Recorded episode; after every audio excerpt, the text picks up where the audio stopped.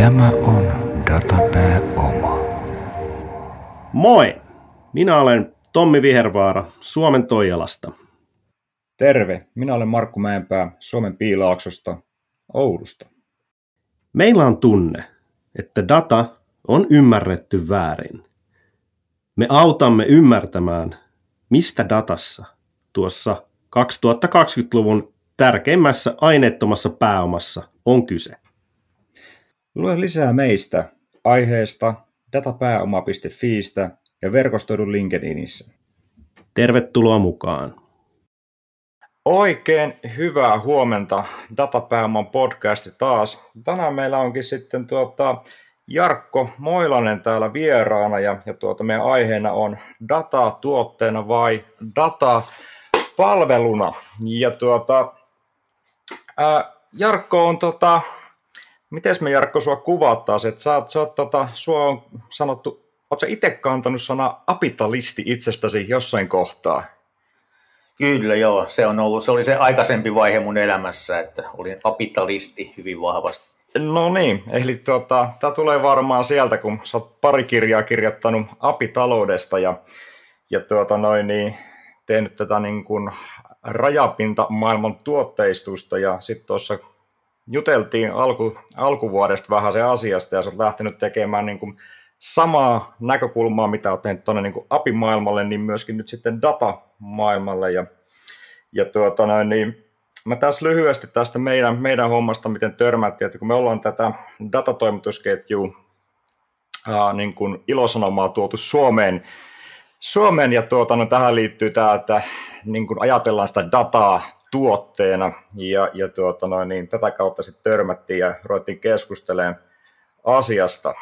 Niin, niin, tuota, Kerros Jarkko, saa lyhyesti, sä oot siis tuota, noin, niin, kehitysjohtajana Platform of Trustista, mutta tuota, mitäs muuta meidän kuulijat, jos hyvä tietää sinusta?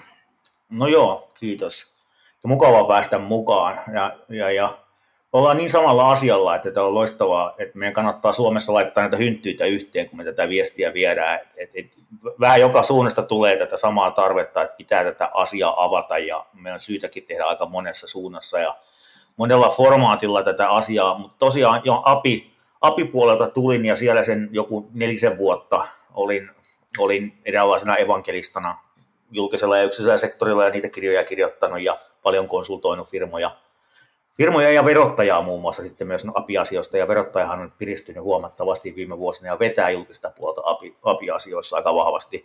Mutta sen jälkeen sitten hurahdin, hurahdin tuonne datatalouden pariin, pariin, kun olin siirtynyt tuonne Platform Trustille 2018.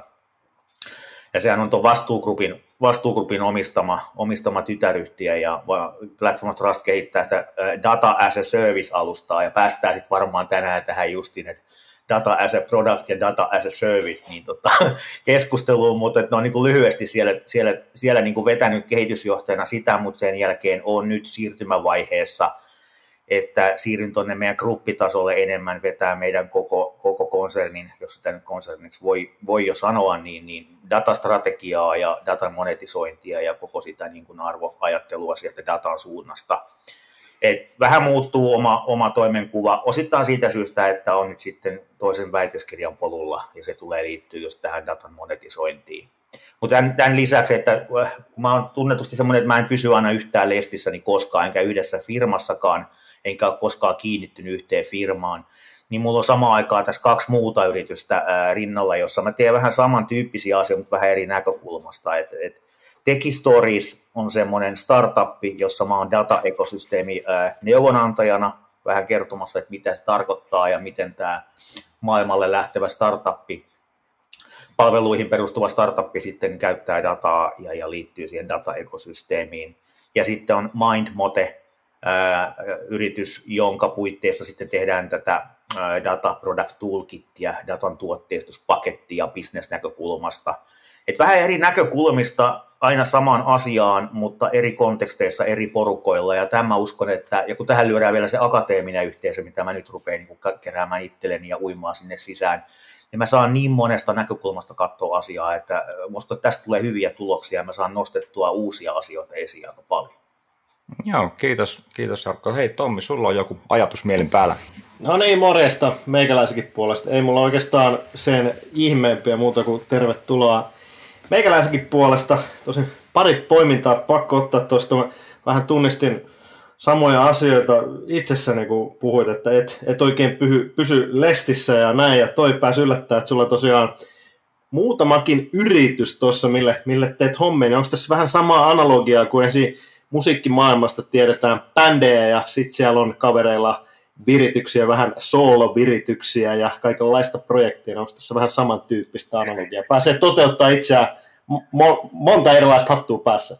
Joo, joo ehkä, ehkä, siinä on, ehkä siinä on just tätä, ja, ja että kun se, se datan, datan hyötykäyttö ja se lähestyminen siihen dataan on aina yrityksessä tietynlainen. Et jokainen yritys keskittyy tiettyihin asioihin, niin mä en pääse sitä koko arvoketjua yhdessä firmassa läpikäymään.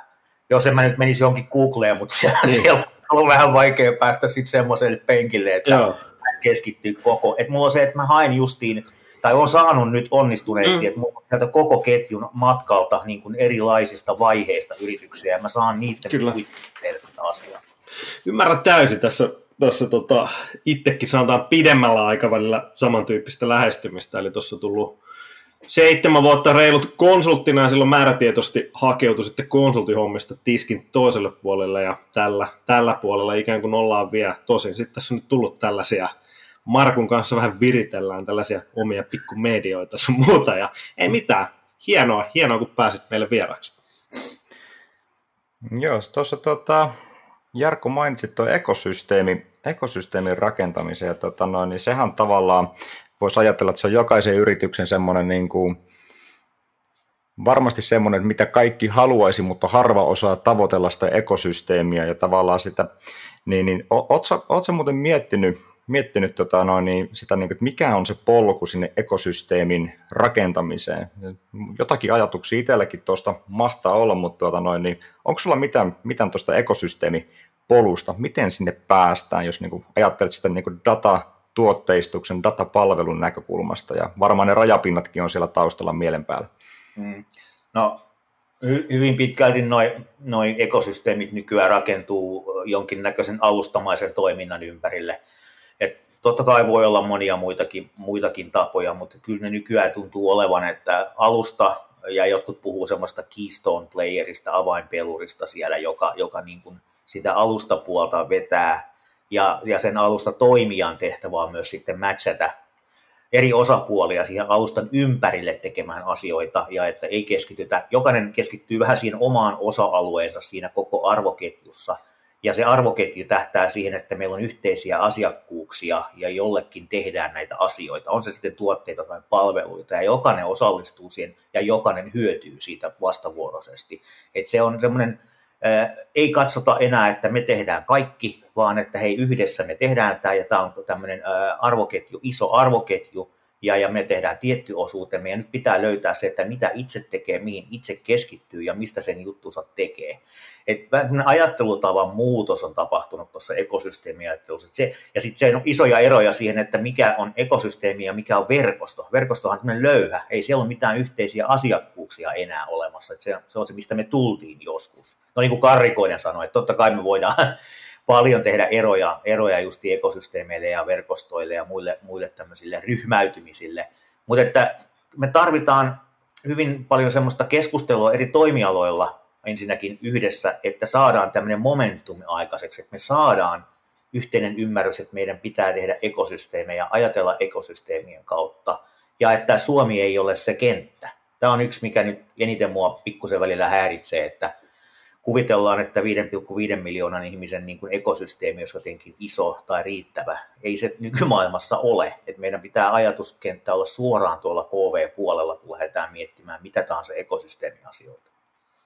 Joo, kyllä se hiekkalaatikko käy aika pieneksi, jos sitä mietitään Suomen näkökulmasta. Hei, Tommi, sulla on Joo, mä vähän, ajatuksia. mä tuosta lopusta päästin se, että mä joudun vähän haastaankin, mutta jos vedetään tuolta tota, Äh, Common Groundin kautta, onko mä ymmärtänyt tämän ekosysteemin nyt oikein? Itse asiassa viittaan suoraan taas, mihin Stigerin raidosta. Aiempaa historiaa, niin tuolla lentoasema ympäristössä. Ja itse silloin me Jarkko sunkikkaa juteltiin, meillä oli puhetta, että jos olisi tullut silloin jo lätiseen silloiseen teikäläisen podcastiin, no se ei sitten ikinä toteutunut, mutta tota, mä onko mä ymmärtänyt tämän silleen tämän ekosysteemin, eli periaatteessa kun siihen osallistuvilla tahoilla pitäisi olla yksi ja yhteinen intressi, ja miksei sitten tietysti se olisi joku yhteinen asiakas, niin mä en jotenkin pääse tästä ajatuksesta, että etteikö taisi juuri jotain, mitä me tuolla aikanaan lentoasema ympäristössä yritettiin ja mitä siellä edelleen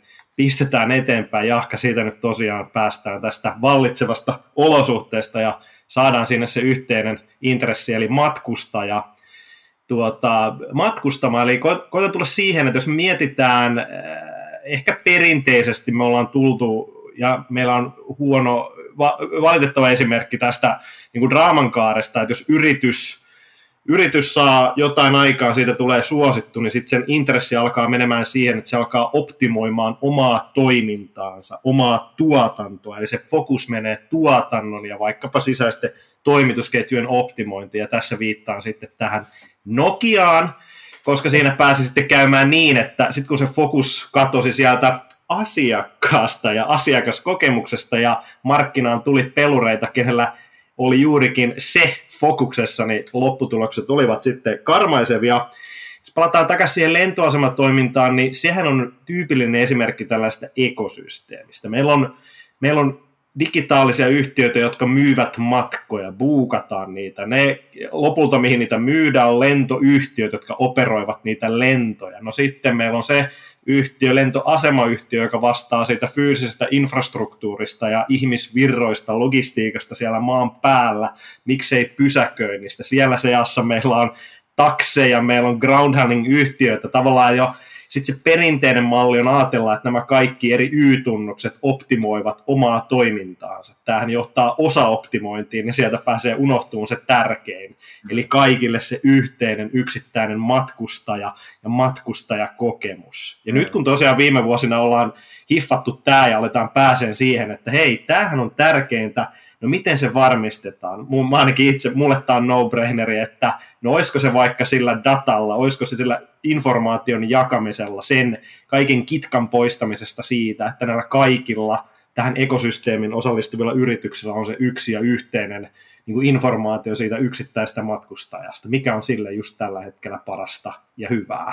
Ja tässä mä vielä lopuksi haastan, että öö, jos se 5,5 miljoonaa ei riitä, niin eikö tämä ole mun kuvaama esimerkki vaikka Suomen sisällä, vaikkapa tuolla suurimman, suurimman lentohubin Helsinki-Vantaan ympärillä. Mun mielestä tässä on kyllä ihan riittävä kriittinen massa, että saadaan ne, ne tota, kuitenkin vuositasolla miljoonat eri, kymmenet miljoonat matkustajat, ketkä siellä käyvät, niin heidän asiakaskokemus huippuunsa hiottua. Menikö ohi sektori vai oltiko ei, ei, tavalla, tavallaan se, että minkä takia mä sen hiekkalaatikon tuon esiin, Joo. se ekosysteemit liittyy toisiin ekosysteemeihin, ja nyt on, on tiettyjä toimialoja ja tiettyjä asioita, jotka on vaikeimmin kilpailtavissa ja on vähän rajoitettuja, ja just joku Kyllä. lentokenttä on semmoinen, että se on, se on vaikea. Mä, mä niin kuin, mulla on semmoinen tuntuma, että niin kuin meidät haastetaan tuolta maailmalta aika kovaa eri sektoreissa jatkuvasti, ja jos me keskitytään Kyllä. vaan Suomessa olemiseen, sieltä tulee kohta joku semmoinen miljardiluokan yritys ja ottaa sen toimialan. No, se on ihan mä Viittaatko kenties päivittäistavarakauppaan tai johonkin, missä vähän on looming siellä horisontissa jotain tällaista tapahtuu? Juuri tätä, niin Joo. tämä on se. Ei, sit me, me tuudittaudutaan johonkin ihmeelliseen turvaan täällä ja yhtäkkiä tulee se, okei, okay, me menetettiin tämä peli. Aivan. Mietitty isossa kuvassa. No nyt mä ymmärrän ihan sama, sama, että toi on hyvä esimerkki niin kuin ekosysteemistä ja siitä, äh, miksi se, miten se toimii ja miten se tulisi toimia tuo lentokenttä. Tai ei, lentokenttä on väärä, se matkustaminen, koska ja, niin. ja, ja, ja, ja mulla tuli heti mieleen, että et, et, et, et, se, se juttu ei ole pelkästään se siellä kentällä olo, vaan sä toit esiin jo siinä niin se taksin ja liitynä siihen, että ihmisten Kyllä. virta sinne. Eli, eli tämä liityntä tähän maasajatteluun, mobility as a service ketjuun ja että nämä on kaikki, kaikki kyse on aina pitkälti tämmöistä ketjuista, ja just niin kuin sanoit, avantekijä on se asiakas. Asiakkaan kokemus erilaisissa paikoissa koko tätä ketjua, heitä varten tätä tehdään, ja silloin pitää ottaa se asiakkaan virta ja asiakkaiden niin kuin tarpeet huomioon. Ja se saattaa olla tämä data. Se tuntuu mm. nyt olevan, nyt on mm. ajateltu, nyt aletaan löytämään se, että data on se yhdistävä tekijä tässä arvoketjussa ja asiakkaan polussa. Ja nyt nimenomaan onkin kyse siitä, että aletaan fiidaamaan sitä dataa ää, mm. ylös ja alaspäin sitä arvoketjua, riippuen siitä mm. omasta paikasta, missä mä olen siellä. Ja sitten ei välttämättä kaikille kaikkea, mutta just riittävästi siinä sun läheisyydessä arvoketjussa oleville tahoille jaetaan sitä dataa ei luotettavasti ja hyväksytysti ja asiakkaan oikeudet ja kaikki muut huomioon ottaen, niin sillä tavalla ehkä päästä siihen, että et, et, me saadaan se asiakaskokemus paremmaksi ja se yritysten rajojen ylittäminen tapahtuu sitä, sillä tavalla. Ja sehän tässä on se, nämä rajojen rikkominen on nyt se, niin se juttu mm. Pitkälti, mitä tässä pitää tehdä ja saada aikaiseksi. Ja data nyt saattaa olla se tekijä. Näin. Eli siis juuri palaan tähän ehkä jo kliseiseenkin toteamukseen, eli data knows no borders, eli, eli kun olen nähnyt itse omin käsiä edelleenkin monessa yrityksessä yksittäisen konsernin tai se tavalla konsernin sisälläkin rimpuillaan sen kanssa, että siellä on omia funktioita, tukifunktioita ja liiketoimintayksiköitä ja siellä se bitti tieto ei oikein liiku, niin nythän me avataan tässä täysin uuri, uusi tota, niin kuin kertaluokkakin, eli tätä pitää ajatella jo oikeasti 2020-luvulla niin kuin yritysten välisenä ja just tämän ekosysteemin laajuisena asiana. Mutta tämä, tämä aiheuttaa sitten pelkoja. Tämä on se... Se ää, on varma. Vasta me nyt taistellaan, on ne pelkotilat, epätietoisuus siitä, Juu. mitä tarkoittaa. Ja, ja mä veikkaan, että se, ja, ja tähän asti mulla on toiminut parhaiten se, kun mä oon käynyt tuolla yrityksissä puhumassa tästä asiasta vähän johtoryhmille ja muille – muille, niin se, että et oteta, otetaan tässä samalla lähestymistapa, kun te teitte noiden rajapintojen kanssa. Eli lähdetään sieltä sisältä. Sä viittasit just tähän äsken, kun siitä mieleen. Lähdetään sieltä sisältä, lähdetään en, ensin tekemään sitä sisäisesti, harjoitellaan, kypsytellään meidän organisaatio, koska organisaatioiden kyvykkyyskin tähän datan käsittelyyn, hyötykäyttöön, monetisointiin, mitä se sitten kukakin haluaa tehdä, niin on hyvin rajattua välillä ja se vie aikansa, se, koska suurin tekijä siellä on yleensä osaaminen ja ihmiset. Että kyllä tekniikka saadaan, mutta saadaanko se mindsetti ja saadaanko osaaminen sille tasolle siellä organisaatiossa, niin se vaatii sitä kypsyttelyä. Ja kukaan ei halua mennä munaamaan itseään tuonne julkisesti yritystasolla. No ei, no ei, varmaan, ei varmaan julkisellakaan sektorilla niin tarkoitushakuisesti ainakaan, mutta niin silloin se tapa on lähteä sitä sisältä laittaa sitä, on se sitten datan tuotteistamista, datan palvelullistamista, millä nimellä sitä nyt haluaakaan sitten puhua. Mennään tähän, tähän varmaan sitten vähän myöhemmin vielä, mutta, tota, mutta lähti sieltä sisältä ja sen jälkeen yleensähän se menee sitten siihen kumppanitasoon ja sitten päästäisiin just tähän arvoketjuajatteluun ja ekosysteemeihin liittymiseen. Ja se viimeinen taso on se, että me jaetaan jotain julkisesti, on se sitten datapalveluna tai ihan datavirtoja raakamuotoisesti, mikä nyt ei välttämättä aina ole järkevää, mutta mahdollista myös.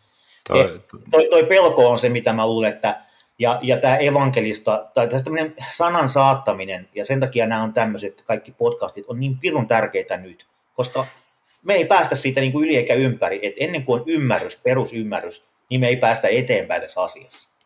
Kyllä, siis avoimen keskusteluilmapiiri on ihan äärimmäisen tärkeä, että näistä asioista puhutaan, jaetaan ymmärrystä ja, ja sitä kautta luodaan, luodaan tota noin, niin oppimista ja, ja tuota, niin tuossa mitä mainitsin noista niin kuin organisaation kypsyttämistä, niin onhan se, onhan se vaan se, että niin kuin se muutosjohtaminen, se, että organisaation niin kuin dataymmärrys, datalukutaito ja tämän tyyppinen osaaminen kehittyy sille tasolle, että pystytään luomaan, luomaan sen datan ympärille kulttuuria, niin, niin se, on, se on iso, iso duuni ja tuota, tuossa aikaisemmassa puheenvuorossa tässä jälkimmäisessä menit jo sinne arvoketjuihin ja tähän tuotteistamiseen ja palvelullistamiseen, niin, niin, niin tuota, mä melkein tässä kohtaa hyppäisin tuohon, niin mitä on datatuote ja mitä on datan palvelullistaminen, mikä on niin näiden kahden, niin kuin, kun lähdetään hiuksia halkoon, niin mikä on näiden ero, minkälainen ero me halutaan tehdä näille kahdelle termille, eli datatuote ja datapalveluna?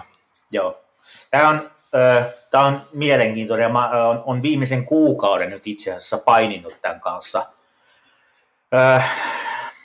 öisin ja päivisin että, ja piirtänyt monenlaisia kuvia ja kahlannut tietoa, lukenut arti, kymmeniä artikkeleita akateemiselta puolelta ja konsultoinut itse asiassa tai käyttänyt sparraajana kolmea eri professoria eri toimialaa. Tämä on kauppatieteen puolelta, on informaatioteknologian ja sitten äh, tota, tietojärjestelmätieteen puolelta. Ja vääntänyt ja kääntänyt ja, ja katsonut tätä asiaa. Ja tota, mä, olin, mä olin lähtökohtaisesti hyvin data as a product ihminen. Mä näin sen hyvin pitkälti tuotteena ensin.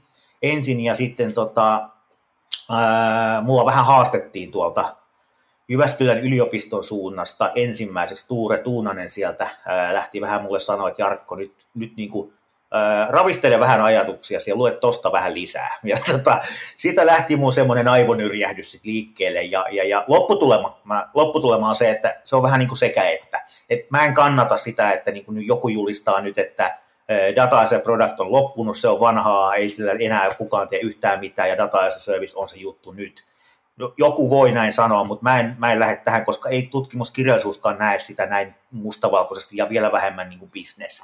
Mutta me saadaan tiettyjä eroja kyllä niille. Et se, on, se on enemmän semmoinen, niin tiedättekö te, liukukytkin, että toisessa päässä on data as a product ja toisessa on data as a service.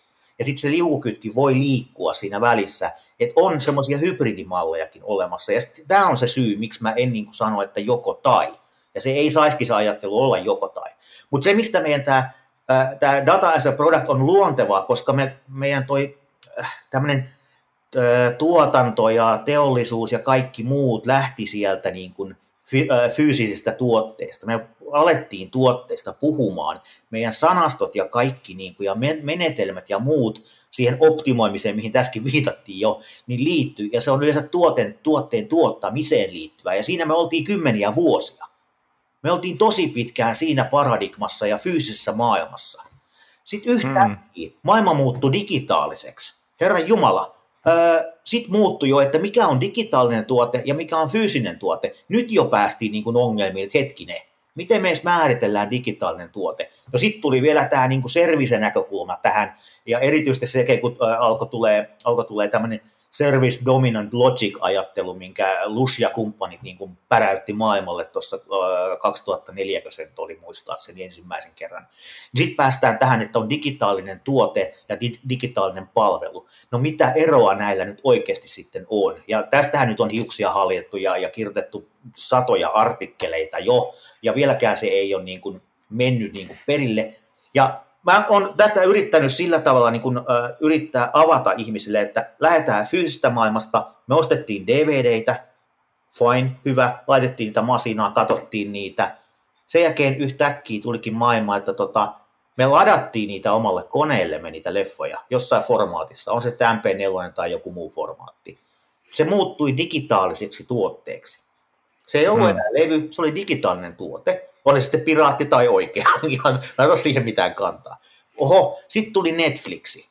Tämä muuttukin digitaaliseksi palveluksi. Me ei enää osteta sitä omistaaksemme missään tapauksessa enää sitä DVDtä tai sitä leffaa, vaan me kulutetaan niitä leffoja palveluna. Eli meillä on tärkeämpää saada pääsy siihen ää, erilaisiin tuotteisiin tai palveluihin sen sijaan, että me omistettaisiin niitä. Ja tämä on niin kuin ehkä avannut sen, että ollaan siirretty sitä DVDstä Netflixin tyyppiseen asiaan. Ja tämä on näkynyt nyt joka puolella. Ei tämä ole vaan niin kuin leffoissa ja mm, vaan tämä on esimerkiksi niin kuin lentokoneen moottoreissa. Että ei, ei niitä suihku, suihkukoneen moottoreita enää osta lentoyhtiöt moottoreina. Ne ostaa lentotunteja. Mm, ja tämä on, fyysinen maailma on myös siirtynyt, ja silloin puhutaan tämmöistä palvelullistamisesta, servitization niin käsitteen alla.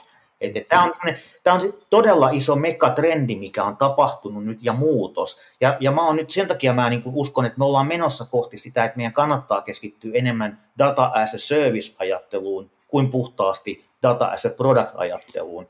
Mutta siellä taustalla varmasti on sitä niin kuin tuoteajattelua. Ja, ja meillä on ongelmana se, että meidän sanasto ei ole tullut mukana, se ei ole kehittynyt, me ei ole sovittu vielä sitä sanastoa, millä me oikeasti puhutaan ihan aina, niin kun, kun puhutaan vaikka datapalveluna.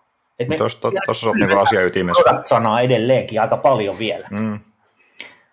Joo, mutta kär, kärjistäen on siis tosiaan sitä, että toi DVD Netflixi, että tuota, lopputulema on sama, se, se tuota, leffa on katsottu, mutta sen palvelun saatavuus ja valikoiman laajuus, kaikki on vain helpompaa. Ja me, me ihmiset halutaan maksaa helppoudesta, koska se säästää aikaa ja aika on se kallein resurssi. Tommi, sulla oli joku ajatus sillä tulossa varmaankin. Joo, ei, kiitos Jarkko. Tuota, minulla nyt tämä valkeni täysin. Kiitos. Tämä oli, tämä, Trigger Word oli tämä liukukytkin. Tuohan oli Kyllä, niinku, kyllä. se oli, siis se, ei kun, nythän me ollaan niinku tässä, okei, okay, otan nopeasti tuolta lopusta, sanot, että sanasto on vielä kehittynyt. Nyt me tullaan tähän toiseen mun ja Markun lempiaiheeseen, että johtaminen, muutosjohtaminen ja viestintä. Ja mitäs muutakaan toi niinku sanasto ja terminologia on kuin sitten viestintää. Mutta jos mä palaan noihin parin esimerkkiin, nyt mä hiffasin tämän, kiitos toi ton tota, että niin kuin, mistä kaikki ta- tavallaan teollinen maailma lähtenyt. Siellä on tehty tehtaita, siellä on tehty fyysisiä tuotteita, sitten on myyty niitä tuotteita, ja sitten kun sä toit tämän DVD- ja Netflix-esimerkki, niin tässähän tämä alkoi avautuun. Ja toit itsekin tuonne sitten ehkä perinteisemmän teollisuuden alla, vaikka lentokoneen moottorit, niin juuri, juuri niin kuin sanoit, niin eihän niitä osteta, vaan sieltä ostetaan käyttötunteja. Ihan samalla lailla olen ymmärtänyt, että vaikka Suomen Suomen ylpeys sitten kone myi aikanaan hissejä, ne asennettiin sinne ja sitten siellä joku kävi välillä joskus niitä korjaamassa. Ja muuten nythän sinne myydään niitä niin kuin people flowta as a service. Kyllä. Niin jotenkin mä haluaisin nyt vielä nitoa tämän siihen, että miksi me ollaan Markun kautettu tämä data as a product.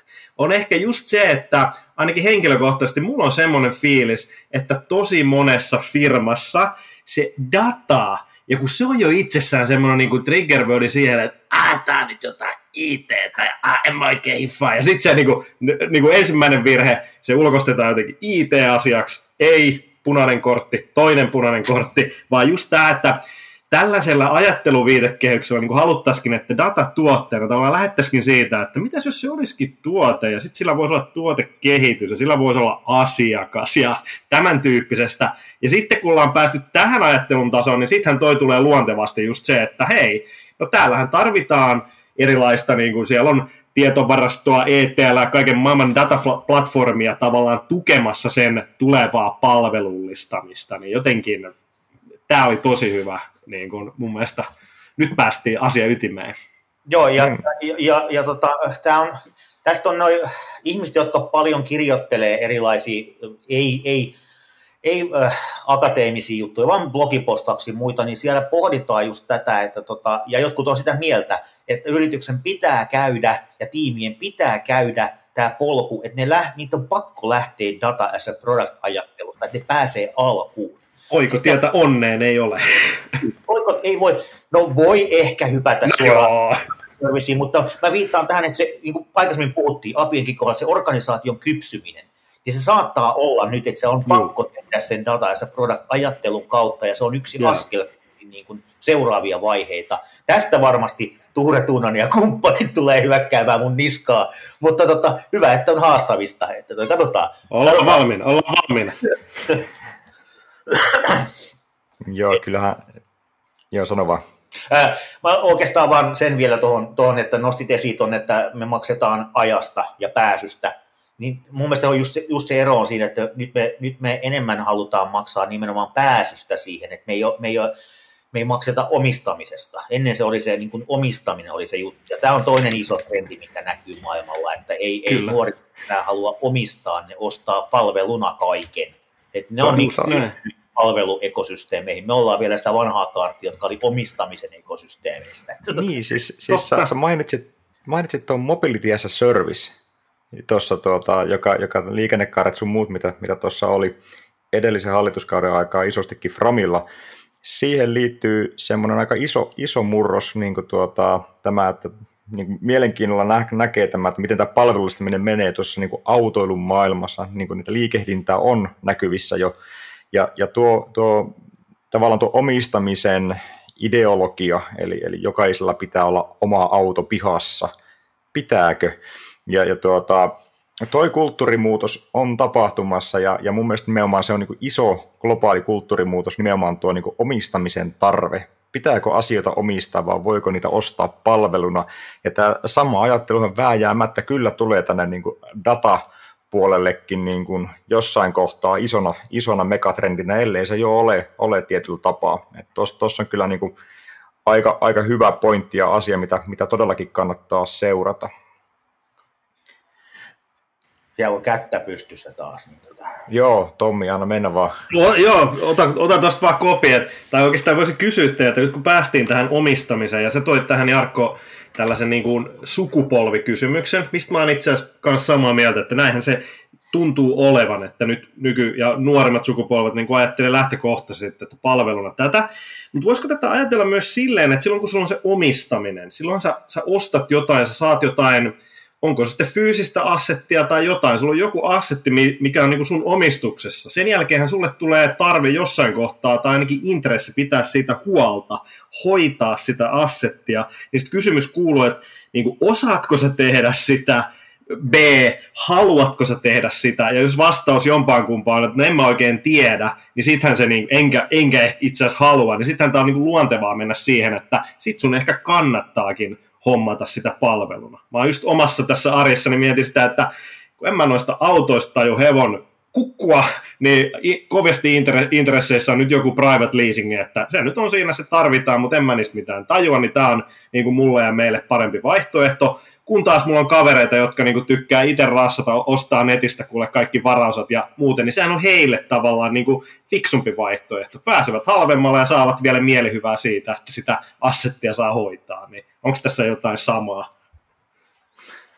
Joo, kyllä, to, kyllä toi, toi, mä ajattelen just sen jossakin noin ja, ja, ja ihan datapuolella kanssa miettinyt sitä, että tota, äh, kun se, millä, millä hetkellä ja minkälaisella datalla on kellekin arvoa siellä kuluttamispäässä. Ja siis service-ajattelussa se arvo syntyy ainoastaan sillä hetkellä oikeasti ja se palvelun lupaus ja se, se niin kuin lunastetaan, kun se kuluttaja käyttää.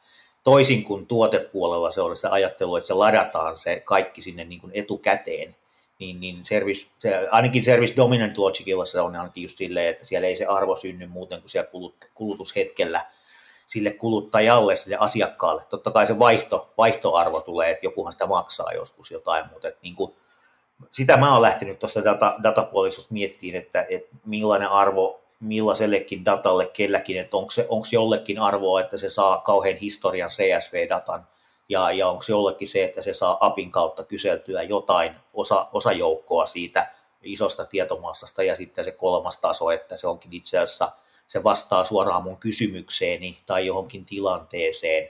Ja tällä tavalla mä ruvennut miettimään niitä niin kuin tasoja, että niin kuin puhutaan palvelullistamisen tasoista, tai jos, me, jos ajattelee, ajattelee sen tuotteen kautta vielä, niin se on tuotteistuksen taso, että kuinka pitkälle viedään se sitten niin kuin se jalostaminen – eri asiakasryhmille ja tarpeille. Että tota. Mulla on itse kysymys.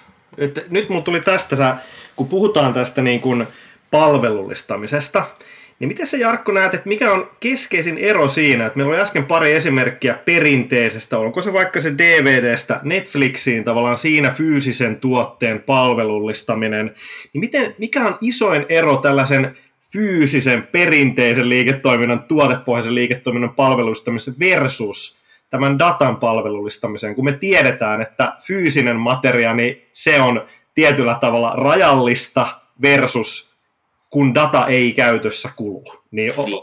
näkisikö, miten sä näkisit, että tässä on niin kuin isoin ero ja mitkä pitäisi ottaa niin kuin huomioon? Viitekehys on sama, mutta joku fundamentti-ero siellä on. Joo, joo, joo. Ja, ja siis kaikki ymmärtää sen, että kun puhutaan datan palvelullistamista, niin me puhutaan puhtaasti digitaalisesta tuotteesta tai palvelusta. Me ei puhuta enää fyysisistä asioista. Ja, ja tämä, tämä digital tuo sen, nämä on nämä perinteiset digitaalisuuden hyödyt, että se uudelleen ja se monistaminen on lähes, äh, lähes maksutonta monesti, jo sitten kun se on skaalattu tarpeeksi hyvin ja mietitty tarpeeksi hyvin. Et, et siinä mielessä niin se uudelleen tuottaminen on sillä ei ole samaa rasitetta kuin fyysisen maailman tuotteella, jolla on aina tämä tuotantokustannus sit niin kuin aika korkea loppujen lopuksi, vaikka se kuinka striimataan ja liinataan ja kaikkea mahdollista. Et siinä on niin kuin se, ja sitten toinen, että näiden äh, digitaalisten äh, tuotteiden esimerkiksi yhdistäminen on paljon helpompaa. Ja itse asiassa siitä syntyy uusia palveluita tai tuotteita helposti.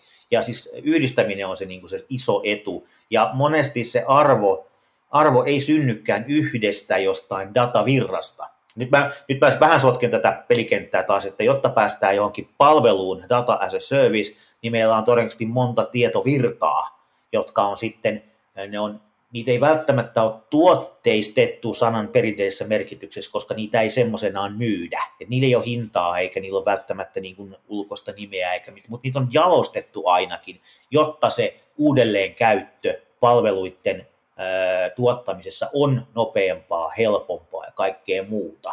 Et ehkä tämä, se, että se data ei kulu, vaikka sitä kuinka kulutetaan. että tässäkin on tämä sanasto taas kerran.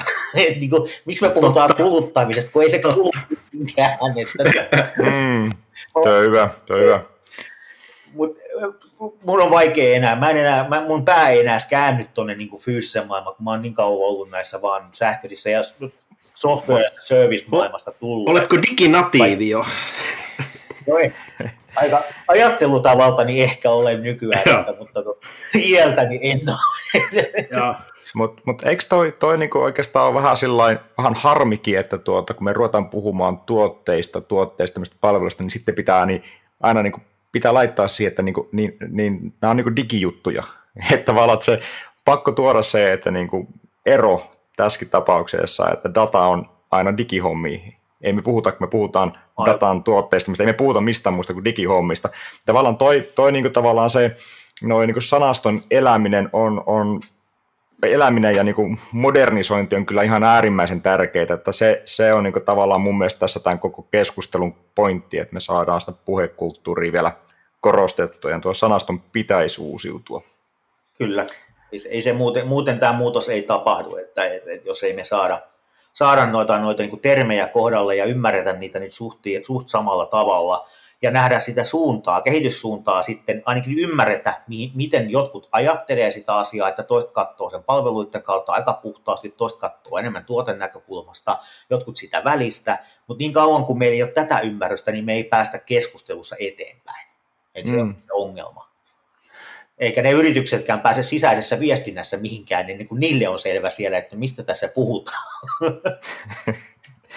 Ei, tuossa puhuit tuosta niin kuin jalostamisesta, jalostamisesta ja tuota, sitä, että kun lähdetään sitä niin kuin raaka dataa niin kuin jalostamaan sinne niin kuin tuotteen suuntaan ja sieltä saadaan yhdistettyä niitä tietovirtoja, niin tämä vähän niin kuin, vähän niin kuin tavallaan sieltä ihan ensimmäisistä sanoista, mitä tässä, tässä podcastissa väännettiin, niin eikö tämä ole sitä, millä mennään sinne niin kuin ekosysteemien rakentamisen suuntaan osittain, että me niin kuin tunnistetaan se raaka materia, joka me tuotteistetaan, ja sitten tuotteistuksen jälkeen jopa palveluistetaan, ja sen jälkeen meillä on mahdollisuuksia semmoisen ekosysteemin muodostumiseen. Mm, joo, kyllä joo, siis mä, oon, mä, oon, mä päädyin, päädyin, kun mä puhuin tästä mun äh, henkisestä matkastani, minkä mä tein tuossa viimeisen kuukauden aikana, niin mä päädyin semmoiseen kahden akselin kuvaan, mitä nyt on vähän, vähän vaikea tälle pelkästään näin, näin, näin avata niin kuin sanoilla, mutta yhdellä akselilla siellä on just tämä niin kuin jalostuksen taso.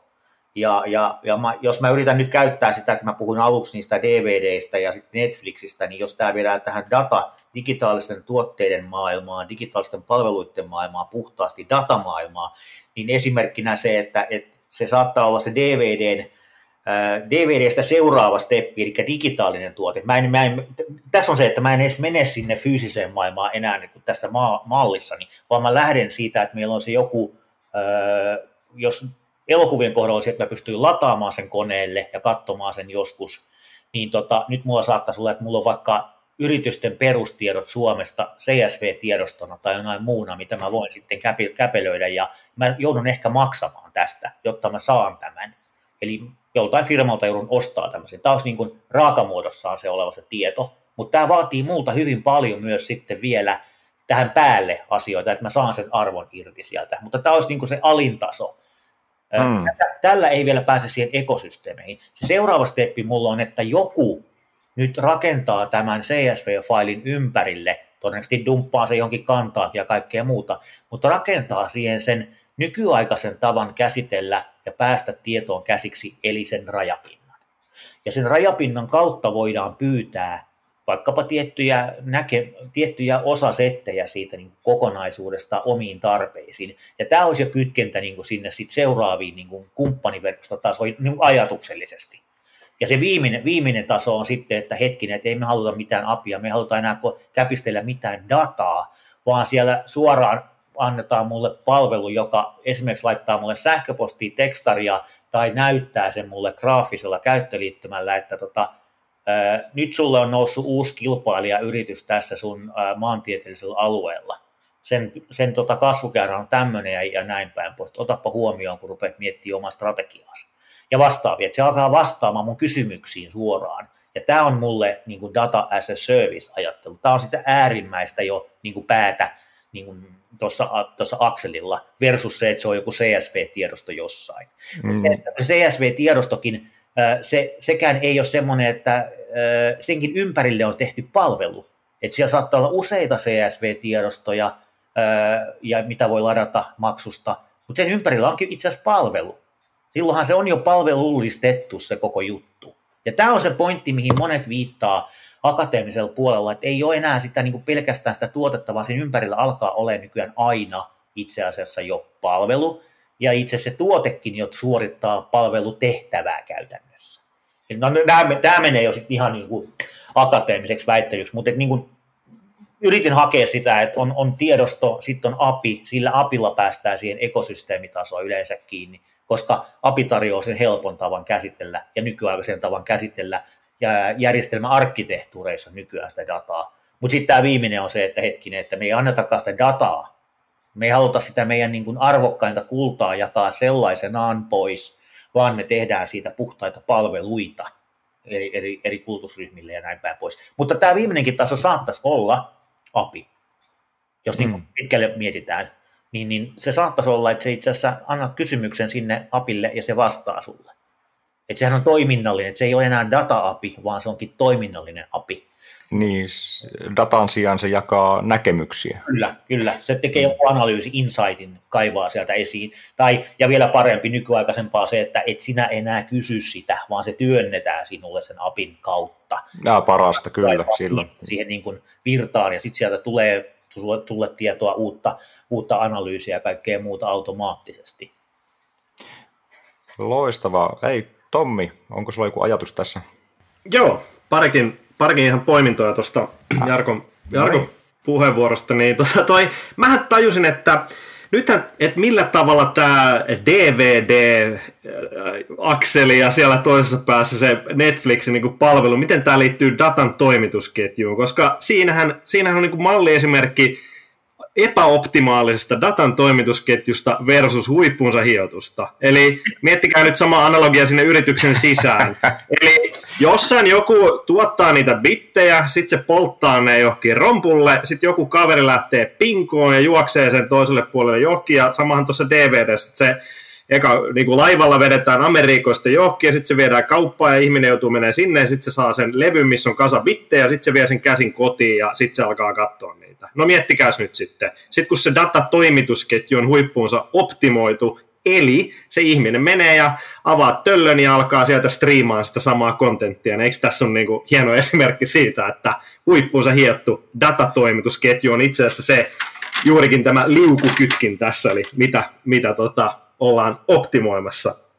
Ää, joo, ja sitten tota, tämähän on hieno siis, no kun vähän meni tuolla niin teknologiapuolelle ja vähän otettiin sieltä, sieltä jut, sävyä, niin tämä on niin kuin hyvä, nämä menee joskus sekaisin siinä, että, että niin kuin, toskin pitää ymmärtää, että niin kuin, nettiyhteys ja laajakaista on hyvä esimerkki siitä, että aina ihmiset erehtyy puhumaan laajakaistan nopeudesta, niin eihän se, eihän se niin ole, eli nyt jos siellä on jotain valokuitua, niin kyllähän se tieto liikkuu siellä lähes tai kaksi kolmasosaa valon nopeudella, mutta se, mistä me puhutaan, on sen kaistan leveys. Ja tavallaan tällaisillakin hoksautuksilla, kiitos itse asiassa teekkarit tuossa tekivät muutamat vuosit takaperin tällaisen källin, eli yllättäen ennen vappua tuli uutinen, että maailman nopein laajakaista on keksitty, kun Otaniemen teekkarit ottivat lainapakun, pistivät sen täyteen kovalevyjä, kovalevyt täyteen dataa ja ajoivat pakun sitten Hervantaan Tampereelle ja siitä kun lasket, että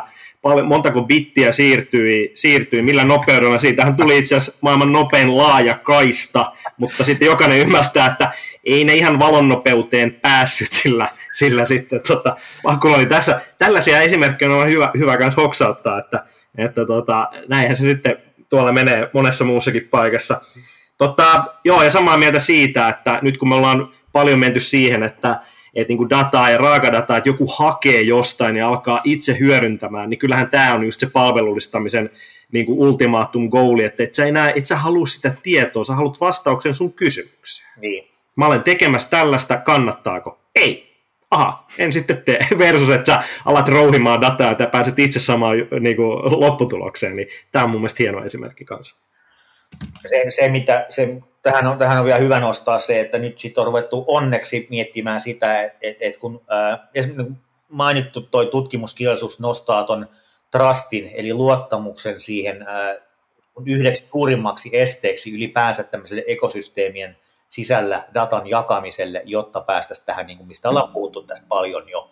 Ja, ja nyt sitten myös toinen asia, että se datan laatu on se, mitä pitkään on data management, data governance piireissä jo ollut se fokus, mutta se on ollut hyvin pitkälti semmoinen, että se on katsottu puhtaasti niin kuin tekniseltä näkökulmalta ja nyt ehkä jo pikkusen alkanut se, että nyt katsotaan, katsotaan pikkusen eri vinkkelillä, että 80 pinnaa on hyvä, kun sä voit kertoa sille jonkun arvon, että kuinka laadukasta, kuinka ajantasaista, eli aletaan luoda mittaristoa sille datasisällölle, ja kun me tämä saataisiin harmonisoitua, jotenkin tämmöinen, niin kuin, mä puhun datatuotteen niin kuin speksistä, niin jos me saadaan mm. tämmöiset ominaisuudet niin kuin lukittua, että hei, tämmöisiä asioita me halutaan nähdä niistä kuluttajina, jotta me voidaan arvioida sitä, että kumpi esimerkiksi tämmöistä data lähteestä mun kannattaisi ottaa käyttöön, jos on kilpailevia jossain markkinapaikalla. Niin mun pitäisi olla jotain, mihin mä vertailen niitä, jotain tapoja, millä mä vertailen niitä. Ja nythän meille ei ole mitään tämmöisiä. Meiltä puuttuu tämmöiset niin kuin sisällysluettelo, tiedäksä ingredients periaatteella, niin mitä on jossain pizzapaketeissa ja muissa, mitä täällä on. niin. ja, ja niin kuin, mistä tämä koostuu, Läpinäkyvyys, joo. tämä päivittyy, mm. ja, ja, tämmöistä, niin kuin, ja tähän mä, niin kuin, tämä on se, mitä mä kaipaisin, koska silloin me niin kuin datan hyödyntäjinä päästään siihen, että syntyy niitä markkinapaikkoja sille datalle, ja sitten mä pääsen oikeasti vertailemaan, että mitä mun kannattaa ottaa, ja syntyy kilpailuasetelma, jolloin tämä johtaa siihen, että on niin kuin motivaatio myös sillä datan omistajalla parantaa sitä tarjontaansa koko ajan. Mm, parantaa käyttäjäkokemusta, mutta toi pizzalaatikon kylki Ingredients on hyvä. Datakatalogi, jossa olisi vähän tarkemmallakin tasolla sitä, niin kuin, että mistä se rakentuu se data ja sitten se avoin niin kuin, laadun mittaaminen luottamuksen rakentamiseksi, niin siinäpä, siinäpä niitä rakennusaineita aika hyvin olisi. Ää, Tommi, ole hyvä. Joo, ihan tuohon vaan niin kuin, ihan samalla analogialla hakkisin sitä, että kyllähän meillä niin kuin, globaalistikin nyt ihmiset alkavat olemaan – enem, enenemissä määrin huolissaan juuri vaikkapa ilmaston lämpenemisestä, ylipäätään niin kuin vastuullisuusasiat ovat tapetilla, niin mi- miten tähän on vastattu? No yllättäen yritys toisensa perään läpivalaisee omat toimitusketjunsa. Se, että sä menet marketin hyllylle, ostat sieltä pa- äh, vaikka jotkut lenkkarit tai sitten jauhelihaa, niin sulla on siinä jo tavallaan tiedon päätöksenteon tueksi, että itse asiassa tämä on tuotettu näin ja näin, ja tässä on tällaiset sertifikaatit, ja ei, tätä ei ole tehty hikipajassa tuolla. Niin samalla lailla sulla on niin kuin jollain helpolla tavalla läpivalaistu tuotu ne ingredientsit siihen, jotta sä pystyt tekemään mm. päätöksiä. Niin tämä on ihan tämä, tämä on, analogia. Tämä on, se, tämä on se ajattelu, ajattelu, mitä me tuolla Platform Trustin puolella ollaan viety yhdessä Joo. Joo. Ollaan mietitty just tämmöisiä tämmöisiä, niin kuin, miten, miten asioita visualisoidaan miten, miten se niin kuin, luodaan sitä luottamusta. Ja luottamuksessa on vielä se, että okei, toi läpinäkyvyys just sen niin kuin sisällön suhteen ja miten se, just että onko se kuinka, kuinka koherenttia ja kaikkea muuta, että annetaan sille joku lukuarvo, niin se on yksi niin kuin lähestyminen. Mutta sitten toinen on se, että me ollaan puhuttu hyvin paljon siitä, että yritys on osa jotain isompaa arvoketjua, niin datassa on ihan sama juttu.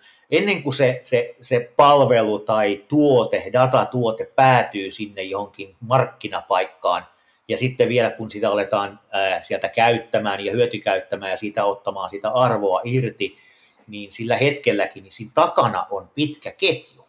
Siellä on, siellä on useita toimijoita, jotka siinä itse asiassa toimii niin tota, sekin, että luotetaanko me jokaiseen tämmöiseen toimijaan, joka siinä ketjussa on, niin tämä on myös semmoinen, että voidaanko me todentaa nämä kaikki osapuolet, että täällä on kaikki just niitä, mitä ne väittääkin olevansa. Organisaatiot ja järjestelmät on niitä, mitä on, ja data ei ole keskellä, kesken tota koko ö, toimitusketjua käpelöity.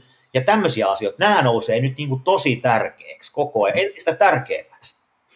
Niin, miten sovitaan luottamuksesta, miten rakennetaan luottamus, nämä on isoja, isoja asioita. Tota noin, niin, aletaan lähestymään podcastin loppuun. Tommi, onko sulla jotain ennen kuin annetaan Jarkolle loppupuheenvuoron paikka? Joo, on. Eli summeeraan sille, että palataan hetkeksi sinne niin alkuun, ja itse asiassa tämä liittyy just tähän viimeisimpään juttuun. Eli se niin kuin arvoketju ja siinä läpinäkyvyys. Ja mä palaisin sellaiseen sanaan tuolla aluksi, kun Jarkko toit, että pelko.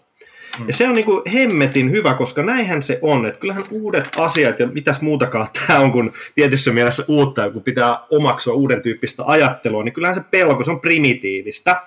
Mutta ehkä niin kuin näissäkin, että ennen kuin me lähdetään sinne niin kuin arvoketju tavallaan ekosysteemin välisiin, että hei nyt me jaetaan dataa, koska tämä on molemmille hyvä, niin siellähän pitää ymmärtää myös niin kuin perusasiat.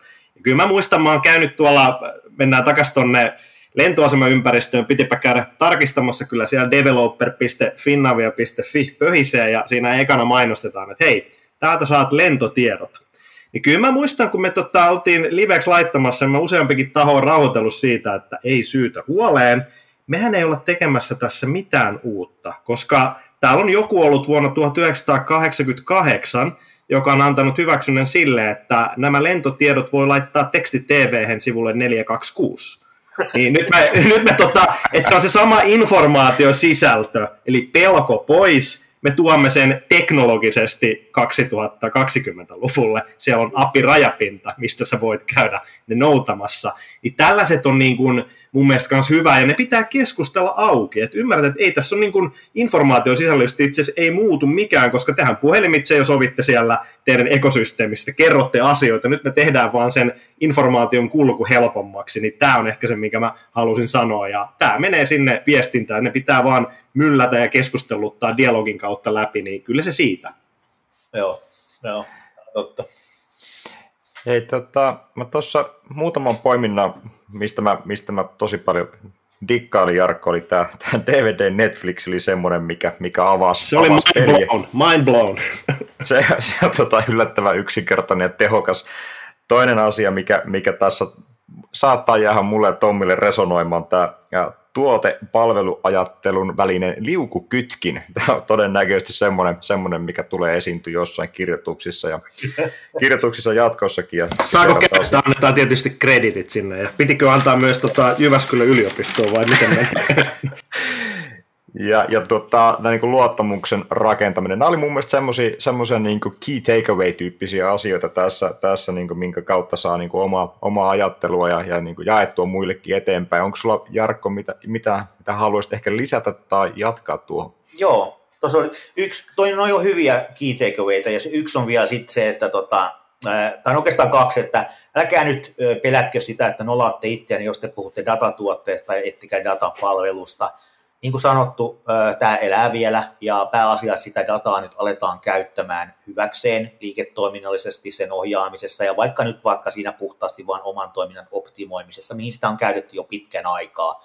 Kunhan nyt aloitatte jostain ja lähdette niin kuin liikkeelle, et, et ei, ei kannata ajatella, että pitäisi heti hypätä johonkin tuonne ultimaattumiin äh, palveluistamisen tasoon, tasoon että, että se matka on pitkä ja ottaa rauhassa ja käyttää siihen asiantuntijoita apuna – hakea niitä sinne.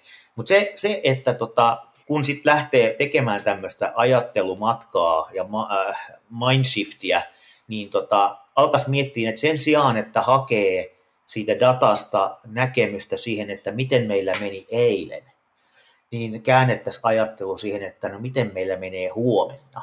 Eli liian moni katsoo dashboardeissa, tämmöisissä analyyttisissa näkemyksissään sitä niin kuin peruutuspeiliä. Ne ei, mm. anna, ne, ei, ne ei ota tarpeeksi rohkeasti sitä niin kuin ennustettavuuden arvoa sille datalle, että sitä voidaan tietyllä todennäköisyyksillä vääntää suuntia, trendejä, jopa ennakoida jotain tiettyjä asioita. Ei se ole mikään absoluuttinen totuus, mitä sieltä tulee joltain moottorilta, on se sitten tekoäly tai ei. Mutta kääntäkää ajattelu siihen, että alkakaa kysyä datalta tulevia asioita, älkää katsoko sinne peruutuspeiliin, pelkästään ainakaan. Niin, siis sen avulla voi katsoa, että jos jatkamme näillä toimenpiteillä näin, niin varmaan tuloksetkin ovat samankaltaisia. Juuri näin, juuri näin. Tota, ihan, ihan viimeiseksi pitää vähän, vähän ehkä tuota noin, niin huumori, huumori, tähän, että jos, jos tota noin, niin, sä olit Jarkko, sanoit tuossa, että sulla oli sellainen vaihe, kun olit apitaliste, niin olet sä nyt sitten datalisti? en tiedä, mikä mun nimitys on. Ja se apitalisti-termi itse asiassa tuli tuota Peltola Villeltä tuolla teknologiateollisuudesta. Ville voisi nyt keksiä mulle taas uuden nimityksen, mikä mä olen. Jees. Hei, aivan loistava Jarkko, että tulit meidän vieraksi. Kiitos kovasti ja, ja tuota, noin, niin, palaamme, palaamme asiaan. Oli mahtava päästä tänne. Kiitos teille. Kiitti ja moi moi kaikille. Moro!